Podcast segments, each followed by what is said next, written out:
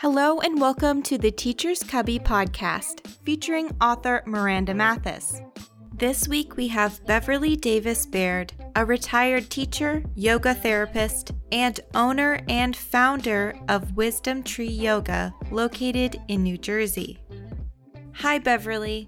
We are glad you accepted our invitation to be part of M Squared Books Teacher's Cubby podcast. Before we begin, let's introduce Miranda Mathis, who has started this podcast for teachers. Hi, Miranda. Hi. Hi, Beverly. Hi. Great. Let's get started. I'm going to turn this over to Miranda and return with one question to close us out. Well, before we get started, um, here's a message for our M Squared Books podcast listeners. M Squared Books Teachers Cubby podcast is to allow teachers, educators, instructors, and other professionals to share their mm-hmm. professional experience with our audience with hopes it may enlighten and inspire others to apply some of the suggestions shared through this podcast. It's all about providing resources. So, with that being said, I'm going to introduce Beverly. Beverly, tell us who you are, um, a little bit about yourself, and one word that describes you. Okay, well, um, first off, I'm a mom and a grandmother. Uh, important. I'm a retired. Congratulations. Thank you. Yeah, it's delightful to be a grandparent. I really just thrilled to death. So, but I'm a retired teacher. I retired about four years ago, um, and I'm also a yoga therapist. So um, we'll talk more about that. But I've been practicing yoga for about 35 years um, and teaching since 2010. Um, and you know, as a teacher, I was able to integrate some yoga into my classroom, which was really exciting and wonderful to do, as well as I did some whole school programs and some staff development. Um, so I would say, you know, if I'm going to choose one word, I, the word would be caring. I think I'm a, just a really caring person, and I care about making a difference. Awesome. We're going to talk about two things. Since you said you were a teacher and you're also a yoga therapist, let's shortly, like briefly, talk about you as a teacher. What grade level did you teach, and how did you integrate yoga into your classroom? So I started off as a second grade teacher and then taught fourth grade for a couple years and ended up in first grade. So it's elementary for my, my teaching career. Um, and initially, I just brought the yoga in because the kids need breaks in the classroom. And, you know, they get tired, um, their concentration wanes, and they need breaks to move. Um, doesn't matter which age group you're working with, they really do need that. So I would use that as a little breaks in my classroom, and they evolved into what I called were brain breaks, um, because the more I studied about memory and learning and how we store information in our brains, the more I realized that those breaks were as important as what I was instructing them with. And by taking a break and giving the kids a chance to move and interact and to laugh, right? We reduced a lot of the stress of the classroom and it enhanced the learning process. Awesome. How long did you teach? I taught for 20 years. I'm one of those people who've changed careers a number of times. Um, I started off with an English degree and in um, more administrative kinds of things, and then had kids, stayed home, went back to school, got my master's um, when my daughter started school. Um, she's now the parent of my grandson from teaching how did you become a yoga therapist? What was what how did you move towards that? So when i uh, took my yoga training in part i took it because i felt that when i was going to classes in places like the ymca or yoga studios or gyms there was very little instruction for people who couldn't do the moves in a very athletic um, sophisticated way. And I felt there was really a, a need um, to provide yoga that was accessible to, to people of all ages. So that's why I did my training in 2010. And then when I finished my training, um, I taught a lot in churches, particularly in the church I was attending. And if you're a member of a church anywhere, you know that it's mostly older people. Um, and so mm-hmm. I felt like the yoga practice really needed to be adapted for them. So I found a training at Integral Yoga Institute in New York City, um, called Yoga for Arthritis. Wonderful, wonderful program. Um, came out of some um, research of a team of people from John Hopkins, um, particularly a woman named Dr. Steffany Moonaz. So that kind of got me introduced to the whole integral yoga community. And then the International Association of Yoga Therapists decided around 2012 that they needed to formalize the um, certification for yoga therapy, that almost anyone could say they were a yoga therapist. There wasn't a set of standards. So they set up standards um, and requirements for education. And I was part of the group that was grandfathered in because I was already taking classes for chair yoga, yoga for arthritis, um, mm. things of that sort. So um, now, if you want to become a yoga therapist, it's a, a thousand hours of training. Wow. become a yoga therapist. So it's it's significant because there's much more involved than becoming and not to put down yoga teachers yoga teacher is you know a 200 hour program they just can't cover the scope of what you would need to understand you know different bodies uh, different illnesses and conditions that people would come with um, and all the ways that you can um, modify the practice to work for them because i was working in the school a lot of the classes i took during my training for yoga therapy were geared towards kids so i took like yoga for autism, uh, yoga for special child. So I really tailored some of the things that I took in that training to deal with kids. Wonderful. So, what's the objective and goal you um, you desire to achieve with each class or with each student or patient? so they were considered more of a, a client or a student. Okay. And I work with them as a yoga therapist. Um, my goal is always educate people. Uh, that's who I am at heart. So when I teach even group classes, so I teach a class called Yoga for Arthritis and Chronic Pain. Um, I'm always trying to educate my students about a particular topic. Right now, I'm teaching about flexibility and mobility and why those are important and how we can use our yoga practice to bring that not only to our bodies, but to our minds, our spirits, um, to our emotions, to have that, that ability to adapt with situations. So when I, I work in a group setting, people have similar needs. And um, I'm always thinking scope and sequence because that, that's the teacher in me. Um, mm-hmm. Um, when I work one on one with someone, they're coming with a very particular sense of things that are happening with them. And no one comes and says, "Oh, I, you know, have shoulder pain," and that's it. They have shoulder pain, they have back pain. You know, they're dealing with loss. Uh, they have high blood pressure. They've got multiple things going on. So it's putting that picture together and helping to educate them about the tools of yoga and how they can use them to come to a sense of wholeness and wellness for themselves. And sometimes that wholeness is accepting that we live with something that's chronic, like arthritis or diabetes or, or something like that, that we can manage, but finding that sense of peace with where we are. Mm. Do you find that there are some myths or stigmas attached to learning yoga um, that you wish people knew? Absolutely. um, okay. I think, you know, one of the first things is I teach a lot of chair yoga, and people tend to think that chair yoga is easy yoga or yoga for old people, and it isn't. Um, I love to tell the story of when I took my chair yoga training. We had to we had to teach as part of the training, and my son, who was about 20 at the time, um, came to the class because he lived in New York City, and that's where the training was. And he got to the end of the class and he said, That was great. He said, Yeah, I can't do the regular yoga class. I'm not that flexible. And it was perfect for him, you know, although it was mm. designed for people who are older. So chair yoga, I think, is, is for everyone. So that would be one myth. Uh, the other, I you know, people feel like they have to be flexible before they can come to yoga. And the whole idea of being yoga is become more flexible in many ways. Our flexibility is, is set to a certain extent um, mm. just because of where our muscles are. So it's working within that. Yeah, I think a couple of the other myths are that only people who are able bodied can do yoga. And my feeling is yoga is for everyone. I've worked with three year olds and I've worked with 93 year olds. Um, I've worked with Alzheimer's patients.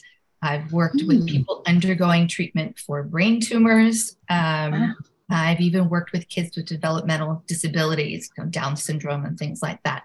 Yoga is accessible to a wide variety, and yoga is not just the postures, the movements, the things that you see on Instagram and, and Facebook. It, there's so much more there, which leads me to my my last is that the people think that when they're sick or they're going through surgery that they can't do yoga and to me, that's the time when we need our practice most. There are so many tools there that are helpful. Things like breathing are enormous, meditation, guided relaxation, a practice called Yoga Nidra, which is yogic sleep, that are wow. all wonderful for supporting healing and recovery. And you can do yoga lying in a hospital bed. Wow, I didn't know that. Absolutely. Oh man, I have totally been enlightened um, by the information you have provided, and I'm sure our listeners uh, they will get a lot from this. This is amazing. Do you have a platform, or do you blog where they can find you, or you have specific topics you blog about? Yeah, I have a website, and on my website, I have a blog. Um, my topics are mostly about healthy aging, for people. So my my students at this point in my life are 50 and older. So oh, that's me. and me too. Um, not that younger people can't come, but um, I, I, do tend to target the needs of those groups. So I write about different topics on my blog. I'm active on social media, on Instagram and Facebook. That's about as far as I go. Last um, question that I, I, I'm really thinking about how does yoga affect someone um, spiritually, physically, and their mental state?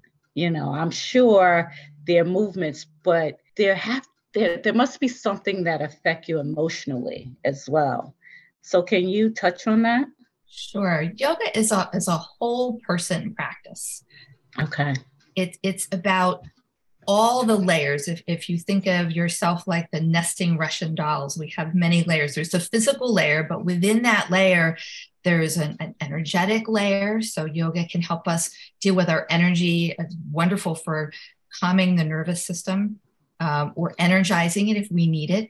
So that then affects our um, emotional and intellectual being. So, um, yoga can be a wonderful tool for people dealing with depression and anxiety or um, PTSD. Um, and there are a lot of yoga therapists who specialize in those particular um, areas. And certainly, though, the basis behind yoga is this idea that we are not separate, that we are part of something that's much greater. And I think that can apply to whatever your spiritual orientation is I teach in a lot of Christian communities, a lot of churches. Uh, matter of fact, I'm going to start a class, uh, teaching a class in two weeks um, called Body and Soul that's in a church and it's moving prayer. Um, okay. It's about quieting our spirits so that we can then communicate with the divine, however that okay. translates for you. So, do you want to give the name of the church where people can find you if they're in the area? Um, so it's Tower Hill Church in Red Bank. Um, so I am be teaching a class there, and I hold my classes at the Presbyterian Church in Shrewsbury, New Jersey. Uh, that's where I, I, teach out of. I don't teach out of a studio, um, but I'm very much affiliated with the Yoga for Arthritis program um, as an, an, instructor and a mentor for people going through the program. Uh, and in terms of kids yoga, um, I love a program called Kidding Around Yoga. Um, it's done by Haris Lender. Remember Lender's Bagels? Um, her father was the original uh, who started Lender's Bagels, but she has wonderful kids yoga program, which is what I used in schools with kids. Um, it's all kind of choreographed to music, which the kids really love. Awesome. How do you connect with clients who may be struggling? Do you have any success stories that you can share with us? Well, when I was thinking about this question, I was thinking particularly about a little boy I worked with when I was in school. So I was I took over a program one of our phys ed teachers had done. It was an adaptive PE program before school for kids who had IEPs and had uh, sensory motor issues and certainly self control issues. And I would work with those kids before school. Um, I did that two mornings a week before I did going into my classroom to teach for the day. And I had a little boy who was on the autism spectrum and had a lot of difficulties And um, he really loved the, the music and the movement. But his mom said to me, he said, she said, when he comes home from school on the days he does yoga, she said, after school is that much easier. Even though the yoga was before the school day be- began, um, she saw a difference in how he was. And those kinds of stories, I think, are so so helpful when you give people tools. I heard from a, a, client I'm working with, and she said she went to a doctor's appointment. She said, I used the breathing technique you gave me. She said, and then I wasn't quite so nervous. So it's those little things of giving people tools that they can take into their day and into their everyday life. I think that's really where the joy is for me. What do you do to connect with your clients, your students? Is there, do you have a certain I don't know, uh, something you think about or a belief system? How do you connect with them? I ask a lot of questions. I really try to get to know people. I'm very curious about people. So when I sit down with them, I, I want to hear their story. Um, mm-hmm. And people like to talk about themselves, generally speaking. They want to be seen, they want to be heard, they want to be acknowledged. So I find that helps. As a yoga therapist, there's always a very involved intake process because I want to look at that individual um, and all aspects of that person, not just what physically maybe brought them to me looking for relief and to deal with pain, but also what's happening on that emotional, physical, social level, spiritual level, all of those. But I think asking questions is the, the number one. Do you have any suggestions um, before we close out? Do you have any suggestions for fellow yoga um, therapists, instructors who may desire to do what you do? I think getting education really helps you. Kids yoga is very different from adult yoga. So, understanding how we can uh, modify and adapt the practices to work for the particular audience that we're working with if you're working with kids with Down syndrome, you have to be careful about certain joint issues because they're hypermobile. And so you don't want to injure them. So you need to understand those things and, and seek that training and talk to things like your parent teacher groups and so forth to see if you can get into the schools and provide the programs. The kids really love it, the parents love it. And I would say you know, for teachers, finding out and learning more about yoga and having your own practice you can bring into the classroom can be enormous. It's about self care as well as caring for your students. And, you know, teachers are under so much stress these days. I have great admiration for all of them. COVID, I just, I don't know how they did it. Uh, you know, we can't pay them enough for what they do, in my opinion but bringing the yoga in and, and providing that little bit of break in the classroom for your students is going to enhance learning it's going to enhance time on task but it's also going to take care of you as the educator because you know just like you know if mama ain't happy ain't nobody happy same thing in the classroom if your teacher isn't happy and content and feeling well it's going to reflect in the, the classroom environment that is so true i applaud all my teachers. Um, they have a lot on their shoulders. So this Teachers Cubby was was created for people like you to come on this platform, share information, and uplift each other. You know, and we need to do more of that. Talk to each other.